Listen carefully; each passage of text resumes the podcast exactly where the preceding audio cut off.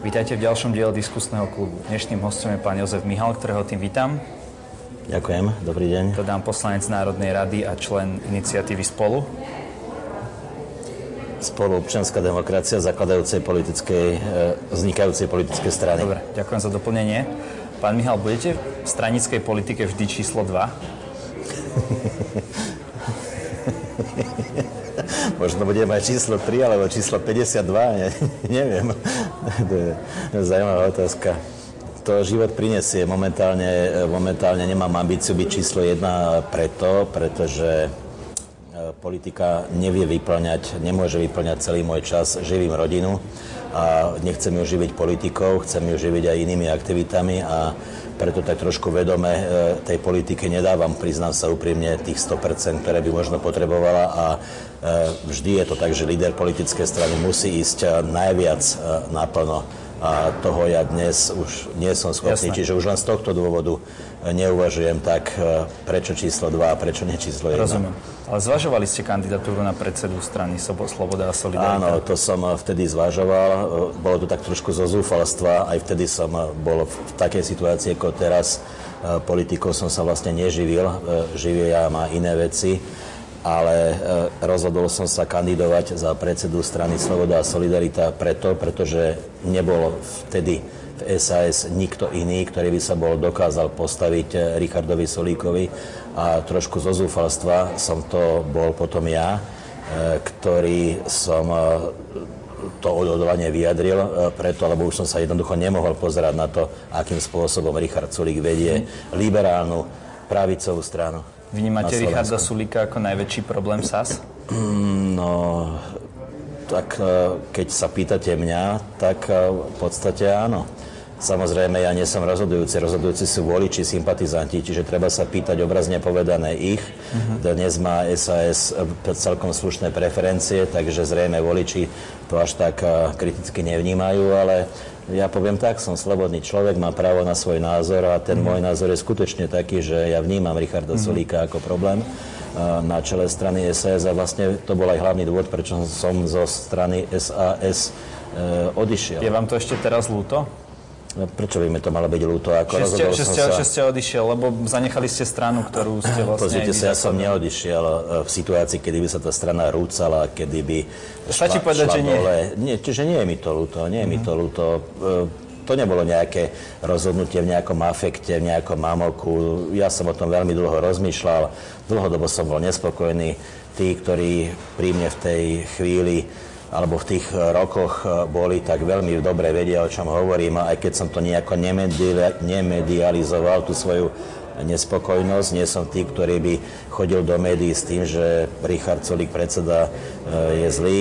Hej, čiže to sme si riešili v kuchyni, ale skratka prišiel ten čas, kedy som si povedal, že už stačilo a keďže iné riešenie nebolo, napríklad aj tá kandidatúra na predsedu dopadla neúspešne, nebudem pripomínať, ako sa to vtedy dialo, tak uh, rozhodol som sa odísť. Je tam teraz uh, po odchode Martina Poliačika nejaká opozícia pánovi Sulíkovi? Nie, nie, absolútne žiadna. Čiže to, čo aj sa hovorí, že teda pán Sulík si stranu mení skôr na takú E, nie strana, ktorá má svoju predsedu, ale predseda, ktorý má svoju stranu, že to sa mu ako keby podarilo. No to nie je zase až tak celkom, to by sme Richardovi Solíkovi krivdili. To nie je tak, že by mňa napríklad nejako vedome vyštval, alebo Martina Poliačika. E, to ja neviem, nepovedal. podľa mňa Martin Poliačik odišiel na základe vlastného rozhodnutia. Ja som sa tiež sám rozhodol, mňa nikto odtiaľ nevyhadzoval, ani to nebolo tak, že by bolo nejaké dusno voči mojej osobe a, a podobne.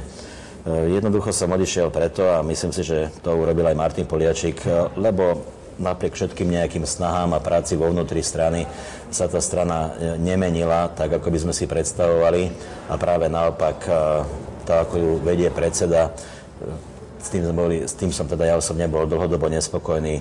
Takže to, že to teda vyzerá tak navonok, že kritici odchádzajú a Richard Sulik tým pádom nemá vnútornú oponentúru, no tak Áno, to tak je, ale to je dôsledok, to nie je, to nie je nejaký vedomý, vedomý počin Richarda Solíka. To Myslíte si, že je dobré, aby sa zakladali, ne, ne, nemyslím to teraz len ohľadne vás a tej iniciatívy, ale veľa ľudí chce niečo zmeniť a každý si založí svoju vlastnú stranu. No každý nie, ja som si Skôr, nezaložil no, svoju vlastnú ne, stranu. Nehovorím, že každý, ale veľa ľudí, ktorí chcú niečo, ani aj, aj hovoria, Poliačik, že niečo... Ani Martin Poliačik si nezakladá svoju vlastnú ja, stranu. Nie, nie, ale... Mňa niektorí ľudia napríklad vyzvali, že či si nezaložím vlastnú stranu. Moja odpoveď bola nie, nezaložím si vlastnú stranu, pretože to zase si uvedomujem veľmi dobre aj ja, že sily trieštiť eh, nie je dobré ale tá strana, do ktorej ja vstupujem a ktorú spolu zakladám, by v podstate vznikla tak či tak, pretože po tejto strane je jednoducho dopyt. Na jednej, jedna vec je fakt, že eh, volič, ten tzv. stredopravý alebo opozičný, eh, nemá rád, keď vznikajú nové a nové strany, ale protiklade k tomu je želanie práve toho istého voliča, aby nová strana vznikla, pretože tá ponuka, ktorá dnes je, je nedostatočná. A čo vy budete robiť inak, ako napríklad eh, teraz opozícia? No je opozícia? to, je to predsa veľ, veľmi jednoduché. Stačí si zobrať štýl politiky, napríklad eh, eh, vzťah k Európskej únii má SAS, najmä vďaka predsedovi, zásadne iný, ako mám ja osobne, alebo aký bude mať vznikajúca strana spoluobčianská demokracia, my sme výrazne proeurópsky. To znamená, že my sa možno vieme zhodnúť na e, niektorých veciach, ale na veľmi veľa veciach sa z SAS zhodnúť asi vedieť nebudeme. No, Také Olano je proeurópske?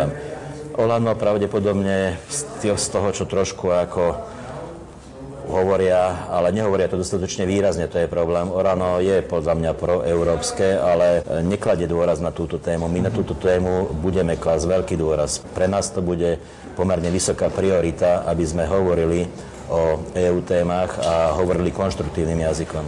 Jasné, ale otázka je, no. čo tá opozícia zmôže, keby hovorila len konštruktívnym jazykom. E, aj to je rozdiel proti možno iným e, opozičným stranám. My chceme byť výrazne konštruktívnou stranou, ktorá sa sústreďuje hlavne na ponuku riešení, až sekundárne na kritiku a podobne. Zoberte si napríklad teraz zvoláva sa ďalšia schôdza na odvolávanie ministra Kaliňáka. No ja poviem úprimne, ja toto považujem za zbytočné divadlo, ktoré takto opozícia robí. E, Kaliňáka sme už odvolávali, myslím, dvakrát, tak toto bude tretí pokus Ľudia dnes veľmi dobre vedia, kto je Kaliňák. Takže aj bez tejto mimoriadnej schôdze je našim voličom jasné, že Kaliňák by mal odstúpiť. Samozrejme, Smer má e, svoju vernú partiu voličov, ktorí budú tvrdiť, že Kaliňák je najlepší minister vnútra a žiadna e, mimoriadná schôdza to nezmení, takže to je v podstate len zbytočné divadlo. Pozrite sa, e, deň má 24 hodín a život človeka je veľmi krátky na to, aby ho zabíjal škriepením a hádaním sa. Keď za ten deň alebo dva, ktoré bude trvať tá mimoriadná schôdza, radšej si s niekým sadnem a niečo dobre predebatujem, pripravím nejaký návrh riešenia alebo zákona, tak pre mňa je takto strávený čas, čas strávený užitočnejšie ako sedením v poslaneckej lavici a sledovaním, ako sa nám na nás vyškiera e, pán Kaliňák a teší sa z toho, že môžeme sa aj na hlavu postaviť, ale pokým sa pán Fico s pánom Kaliňákom nejako nedohodnú, tak on bude ministrom vnútra. Rozumiem. Až pokým ho občania vo voľbách neodvolajú. Ale vy, vy, vy spravíte nejaký zákon, vy to pripravíte, koalícia ho neschváli a o dva mesiace si ho vyťahne ako svoj. E, Nebojte Dobre. sa tohoto? E, to ja sa z toho teším, keď opozícia vyťahne ako svoj, teda keď koalícia pardon, ho vyťahne ako svoj, pretože to bude dôkaz toho, že to bola dobrá naša myšlienka. Jasne. A či nevadí Bude to vám... zároveň dôkaz vyprázdnenosti, mm. odbornej vyprázdnenosti, vyprázdnenosti z hľadiska tej predstavy, čo by, čo by vlastne tá vládna koalícia mala robiť. A áno, vadí mi, že koalícia neschvaluje naše návrhy, ale taká je už tá politická matematika, s tým sa jasné, že ťažko dá niečo robiť. Lenže v každom prípade my tie zákony nepíšeme primárne preto, aby sme ich odrapotali v parlamente a potom sledovali, ako nám to koaličný valec aj tak odmietne.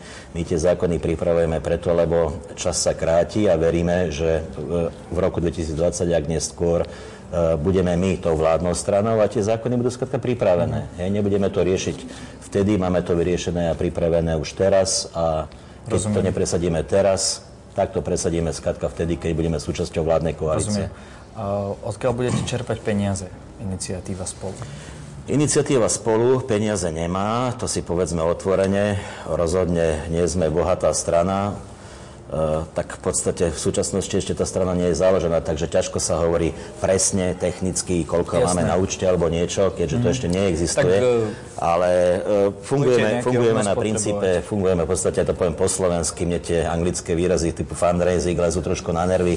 Čiže robíme v podstate verejnú zbierku medzi ľuďmi, medzi sympatizantmi a ľudia, ktorým sa páči táto naša iniciatíva, tak nám posielajú po troške, ale predsa len sú to nejaké peniažky a vieme teda zorganizovať z toho nejaké aktivity. To je pre nás v tomto momente dôležité. Čiže od nejakého, zobrať peniaze od nejakého podnikateľa nepripadá vôbec? Ale prípada, prečo by nepripadalo, ale musí to byť tak, každý si musí byť vedomý, kto nám venuje nejaké peniaze, že je to skutočne sponzorský dar, za ktorý nemôže nič očakávať. Rozhodne odmietame také niečo, že ak nám niekto venuje nejakú sumu, tak potom príde s tým, že ale ja za to niečo chcem, Rozumiem. povedzme nejakú nomináciu v nejakom podniku, takéto niečo Jasne. nemôže nikto, nikto z našich potenciálnych darcov s takýmto nemôže počítať. Ako by to mohlo fungovať v spojení s progresívnym Slovenskom, s ktorým vy máte, pokiaľ viem, nejaké jednania? A viete, vy ste skôr pravicovejšie orientovaní, oni sú teda zatiaľ to vyzerá, že skôr lavicovejšie. Ne, ne, nemuselo by to škrípať? Nebol by to taký zlepenec? Pozrite, hoci bola v podstate silná úvaha, že už to zakladanie strany by mala byť zakladanie jednej strany. Zakladáme ich osobitne preto, lebo cítime tie rozdiely. To je neočkriepiteľné aj v tej pozícii e, na tej politickej mape. Takže rozdiely sa nájdu aj osobnostne samozrejme, to si nezakrývajme. Ale na druhej strane stále sme paralelne v kontakte a máme tie dvere otvorené pre ďalšiu vzájomnú spoluprácu. To ukáže čas. Pozrite sa, nie sme blázni, aby sme hazardovali s dôverou voličov. Ak e, naše projekty, samostatné projekty nebudú úspešné, tak samozrejme, že nás to prinúti silnejšie uvažovať o nejakom vzájomnom zviazaní sa a jednej kandidátke. Ak naopak e, sa to, že ideme samostatne, v podstate dokáže presadiť a osloviť dostatočný počet voličov, tak nie je problém, aby sme šli do volieb samostatne. Našou úlohou je robiť čo najkvalitnejšiu prácu, aby ten výsledok bol v každom prípade čo najlepší. Mm-hmm. Vy ste spomínal, že politike sa nevenujete na 100%, robíte aj školenia. A to je. Z niečo musíte žiť a z politika človeka neuživiť, to mi verte, že nie. Uh, čo školíte? No pozrite sa, napríklad teraz sme tu v Prahe, tak uh, mal som tu vlastne trojdňové školenie pre českých zamestnávateľov, ktorí majú nejaký svoj ekonomický záujem na Slovensku, napríklad majú na Slovensku pobočku, alebo naopak zamestnávajú nejakú významnú skupinu slovenských zamestnancov a potrebujú vedieť, ako to funguje na Slovensku z pohľadu zákonníka práce, pracovných predpisov, daňových odvodových predpisov, čiže e, tri dní som tu bol a, to je jeden príklad školil som, čo školil som e, konkrétne českých zamestnávateľov. No a takýchto školení, ale na Slovensku robím desiatky ročne. Keby som to spočítal, tak je to okolo 80 takýchto Jasné, akcií ale do roka. prevažne teda čo školíte? Keď ste prevažne, prevažne sú to školenia k zákonníku práce, k legislatívnym zmenám, k daňovým mm. predpisom, k odvodovým mm. predpisom, ako je zdravotné, sociálne poistenie. Dal by sa povedať, že aj pomáhate ľuďom, ako ušetriť na daniach. A tak uh, to je, trošku, to je trošku taký iný rozmer tejto práce.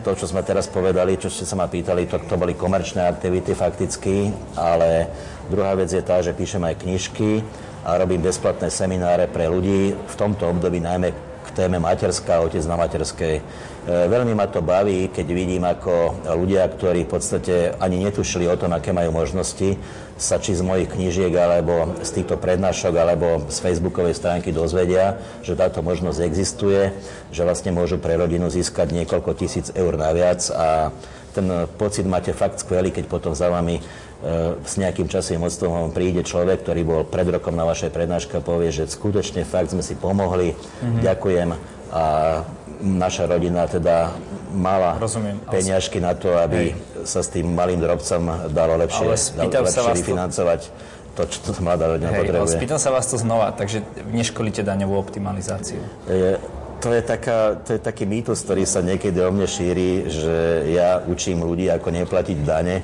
Ja učím ľudí, no, máte, ako, mož, ako... Máte možnosť ho vyvrátiť. Ja učím ľudí, ja učím ľudí, ako legálne, legálne využívať možnosti, ale napríklad také trošku možno brutálnejšie metódy typu daňové raje, ako sa to robí offshore spoločnosti, to absolútne Dobre, sú to legálne možnosti, ale v ich Ale ja sa tomu nie... jednoducho vyhýbam. Ja vyhýbam.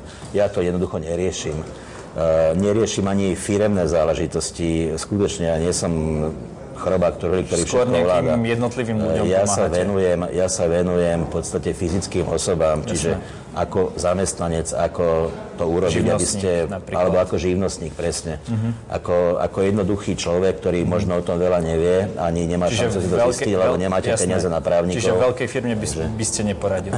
Občas robím uh, aktivity aj pre veľké firmy, ale ja sa nevenujem firemnému účtovníctvu. Jasné. Hej, čiže otázky typu, že čo dá do nákladov, aby to daňový úrad e, schválil, alebo aby to daňová kontrola nevyhodila, tak toto jednoducho vôbec nie je moja parketa. Dobre, obraťme trošičku list. Čo podľa vás najviac chýba Slovensku momentálne? Slovensko má je krajina s obrovským potenciálom, ktorý sa nevyužíva. Čiže mne najviac vadí na tom súčasnom stave na Slovensku to, že ľudia vo všeobecnosti žijú e, zlý život, e, majú veľmi nízke príjmy, majú nízku kvalitu života voči tomu, čo by si zaslúžili z hľadiska svojej osobnej kvality, vzdelania, praxe. Čiže ja za veľkú chybu považujem to, že my nevyužívame ten potenciál, ktorý na Slovensku máme. A ľudia za to nemôžu, pretože niektorí, väčšina ľudí podľa mňa, ako, ako sa hovorí, makajú ako šrobíky, majú viacero zamestnaní rôznych aktivít, aby tú rodinu uživili. A ju uživia, ale za cenu toho, že 12-13 hodín denne pracujú, alebo, cez víkendy a podobne. Alebo pracujú v zahraničí. alebo pracujú v zahraničí. Snažili by ste Alebo sa... študujú v zahraničí. Áno. To je ďalší problém. Snažili by ste sa dostať týchto uh, v podstate ekonomických migrantov späť na Slovensko? Keby ste... Rozkazom im to neprikážete. No, A metódy, ktoré teraz nejakých- používa premiér Fico, že dostane človek 50 tisíc eur, keď sa vráti na Slovensko ako nejaký vedec, tak to je, to je veľmi smiešné. Jednoducho. Buď ľudia, ktorí pracujú, študujú e, v okolitých krajinách, sami usúdia, že Slovensko sa znovu stáva zaujímavou krajinou na život, na podnikanie, na štúdium a sami sa vrátia, alebo zostanú naďalej vonku. Takže žiadne zázraky sa robiť nedajú, ale dá sa trpezlivo, pomaly, ale, ale, ale vedome, dlhodobo pracovať na tom, aby sa tá kvalita života na Slovensku zlepšovala. No ja sa špecializujem na dane odvody alebo na zákonník práce. Čiže samozrejme, kade chodím, tade rozmýšľam, ako to urobiť tak, aby to prostredie, či pre zamestnanca, či pre podnikateľa bolo zaujímavejšie, ako je dnes.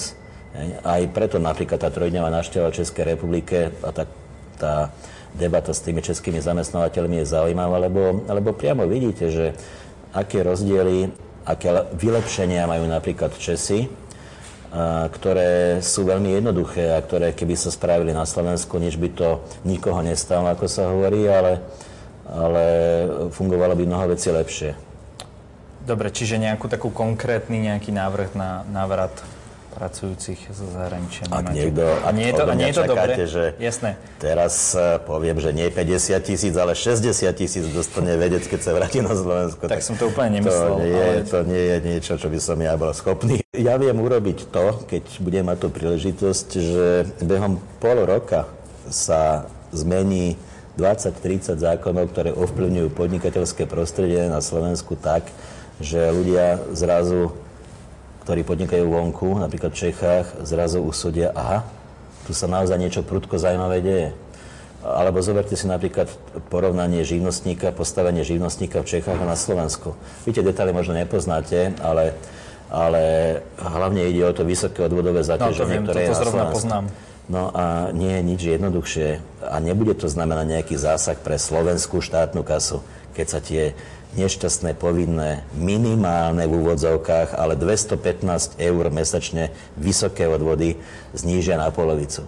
Slovenská štátna pokladnica tým nepríde o, nejaký, o nejakú zásadnú sumu, ale to bude znamenať obrovský a veľmi významný signál pre tých živnostníkov, ktorí sú dnes mimo Slovenska, aby sa na Slovensko vrátili. A nie je to pre nás skôr výhodné, ako, myslím pre nás ako pre Slovensko, že tí ľudia nie sú napríklad nezamestnaní alebo nejakým spôsobom, No, to ale je sú v výhodné. zahraničí? To je výhodné Alebo posielajú pre, peniaze, to viete, je výhodné pre politikov typu Richter, ktorí potom robia každý mesiac tlačovku a píšia sa tým, ako na Slovensku klesá nezamestnanosť 6, 6,5-7% To je skvelé číslo, to je jasné. No lenže tá nezamestnanosť je presne, ako ste povedali, daná tým, že ľudia utekajú von. Dnes, dnes nemáte žiadny problém, keď máte trošku odvahy v Českej republike bez jazykovej bariéry a bez toho, že by ste tu potrebovali nejaké špeciálne zázemie, viete sem prísť a viete podnikať tu. E, taká Praha, keď sa človek trošku rozviadne okolo seba, je jednoducho plná Slovákov, e, ktorí sa rozhodli podnikať tu. Jednoducho príjemnejšie sa tu žije a príjemnejšie sa tu podniká. Takže, takže samozrejme, že tým pádom na Slovensku tá nezamestnanosť klesá, lebo tie najlepšie mozgy, najšikovnejšie ruky mm-hmm. odišli. Pracovné miesta samozrejme na Slovensku nejaké sú, takže je tým pádom o to, o to väčší dopyt aj mm. voči na tých, ktorí dnes na úradoch práce ešte zostali. Takže tá nezamestnanosť klesá, áno, to je fakt, ale do významnej miery vďaka tomu, že spústa ľudí, stá tisíce ľudí pracujú alebo podnikajú vonku. Uh, ja mám taký strach, že ako je tá masívna migrácia, najmä tých mladých ľudí, šikovných mladých ľudí do zahraničia, že už to presiahne bod, kedy už nebude návratu, že už tá inteligencia bude proste roz, rozprestretá po svete, po Európe, v Prahe, v Londýne a podobne. Vy sa tohto nebojíte? Bojím sa toho. Bojím sa toho, pretože keď sa presiahne akýsi kritický bod, e, tak to už potom e, bude znamenať, že tí ľudia sa naozaj naspäť nevrátia, usídlia sa v iných krajinách a tí dnešní vysokoškoláci alebo triciatníci samozrejme zakladajú si rodiny, majú deti a tie deti, ktoré mohli tiež mohli žiť na Slovensku, tie na Slovensku už potom žiť nebudú určite. Keď sa niekto narodí, povedzme Británii alebo v Holandsku, tak a vyrastá tam, tak ten už z hľadiska toho svojho myslenia toho, ako prežíva to detstvo, nemá žiadnu väzbu vlastne na Slovensko. To, že so svojimi rodičmi tam občas ide na dovolenku, to už nie je ono. Takže toto keď e, pripustíme, tak potom to môže byť so Slovenskom zle nedobré, lebo tie najlepšie mozgy trvalo zostanú mimo a, a ich deti e, tam budú samozrejme tiež a ich detné deti. A Takže tak ako tomuto zabrániť? Pýtam sa ešte raz. Čím skôr začať konať, čím skôr začať zlepšovať kvalitu života na Slovensku. To, čo sa celý čas vlastne bavíme, mm-hmm. Nestráca čas. Hej. Viete, Ficové vlády, ktoré sú tri po sebe, E, neznamenali, že by sa Slovensko nejako zrútilo alebo niečo podobné. Lenže, lenže ľudia, ktorí na Slovensku žijú, tých neopijete rožkom, tých neopijete vlakne zadarmo alebo o pár eur vyššími dôchodkami. Tí ľudia vidia, akým spôsobom sa na Slovensku žije, aký, aký je ten vývoj a aký je ten vývoj v iných krajinách napríklad Českej republike. Jasne. A človeku neprikážete zostan doma, lebo si Slovák Jednoducho, keď ľudia usúdia, že lepší život je napríklad v Čechách, tak do tých Čech idú a potom tam aj zostanú. A toto je práve vína troch Ficových vlád, že to, čo on robí, robí z tohto pohľadu strašne zle. Mm-hmm. A to už vôbec nehovorím o tej korupcii, o tých zlodejinách, o tom mafiánskom spôsobe vládnutia, mm-hmm. ktorý ľudia vnímajú. Jasné, jasné. Dobre, tak dostaňme sa k nejakým pozitívnym témam. Čo máte v živote najradšej? ja mám rád život ako taký, celkovo. Ja mám to šťastie, že môj život je fakt plný, plný udalostí, neviem, nedokážem sa zastaviť, mám 5 krásnych detí, som spokojný v rodinnom živote, som spokojný v súkromnom, e, v súkromnom živote, ale aj v tom, tom pracovnom nasadení. No v tej politike tých úspechov bohužiaľ nie je tak, ako by som si predstavoval, ale snáď prídu ešte v budúcnosti. Takže ja mám život rád ako, ako taký. Život máte len jeden a je veľmi krátky na to, aby ste ho len tak prevrhali. Takže snažím sa každý deň žiť e, naplno. Snažil som sa zistiť o momentálnej situácii aj o vás, aj o momentálnych plánoch čo najviac, ale možno e, bolo niečo, na čo som sa nespýtal. Takže teraz by som vám rád dal priestor, aby ste našim divákom odkázali čokoľvek, čo budete chcieť. Nech sa páči. Tak e, tou súčasnou úlohou a výzvou je zakladanie novej politickej strany spolu, občianská demokracia. Na toto sa sústreduje celá veľká skupina ľudí a ide o to, aby nás bolo čo najviac, lebo v tej politike, ako všade inde, je dôležité, aby sa ku vám pripojilo čo najviac ľudí. Ten ľudský potenciál, tá ľudská sila je tá najdôležitejšia. Takže no, toto je to, čo nás zamestnáva. Snažíme sa to robiť čo najlepšie. Dúfam, že to bude zaujímavé pre mnohých našich sympatizantov. No a potom v tej politike, viete, ten život je ohraničovaný voľbami. Čiže ľudskarské voľby sú už e, príjemnou minulosťou a pripravujeme sa samozrejme, potom o rok máme komunálne voľby, starostovia, primátori, obecní poslanci. Potom to už pôjde rýchlo. Prezidentské voľby. Nemáme nejakého kandidáta, ale... Sa určite, tak zatvaril, ako keby ste budeme, nad tým rozmýšľal. Určite budeme, určite budeme chcieť, aby e, víťazom budúcich prezidentských volieb bola dobrá, zaujímavá osobnosť, ktorá pomôže Slovensko ťahať dopredu. Či už to bude pán Kiska, ak by sa rozhodol znovu kandidovať, alebo niekto jeho formátu. No a potom e, eurovoľby, ktorí chceme byť aktívni a parlamentné voľby. Ono to príde rýchlo a máme čo robiť a treba to robiť čo najlepšie. Ďakujem za rozhovor. Ďakujem aj ja.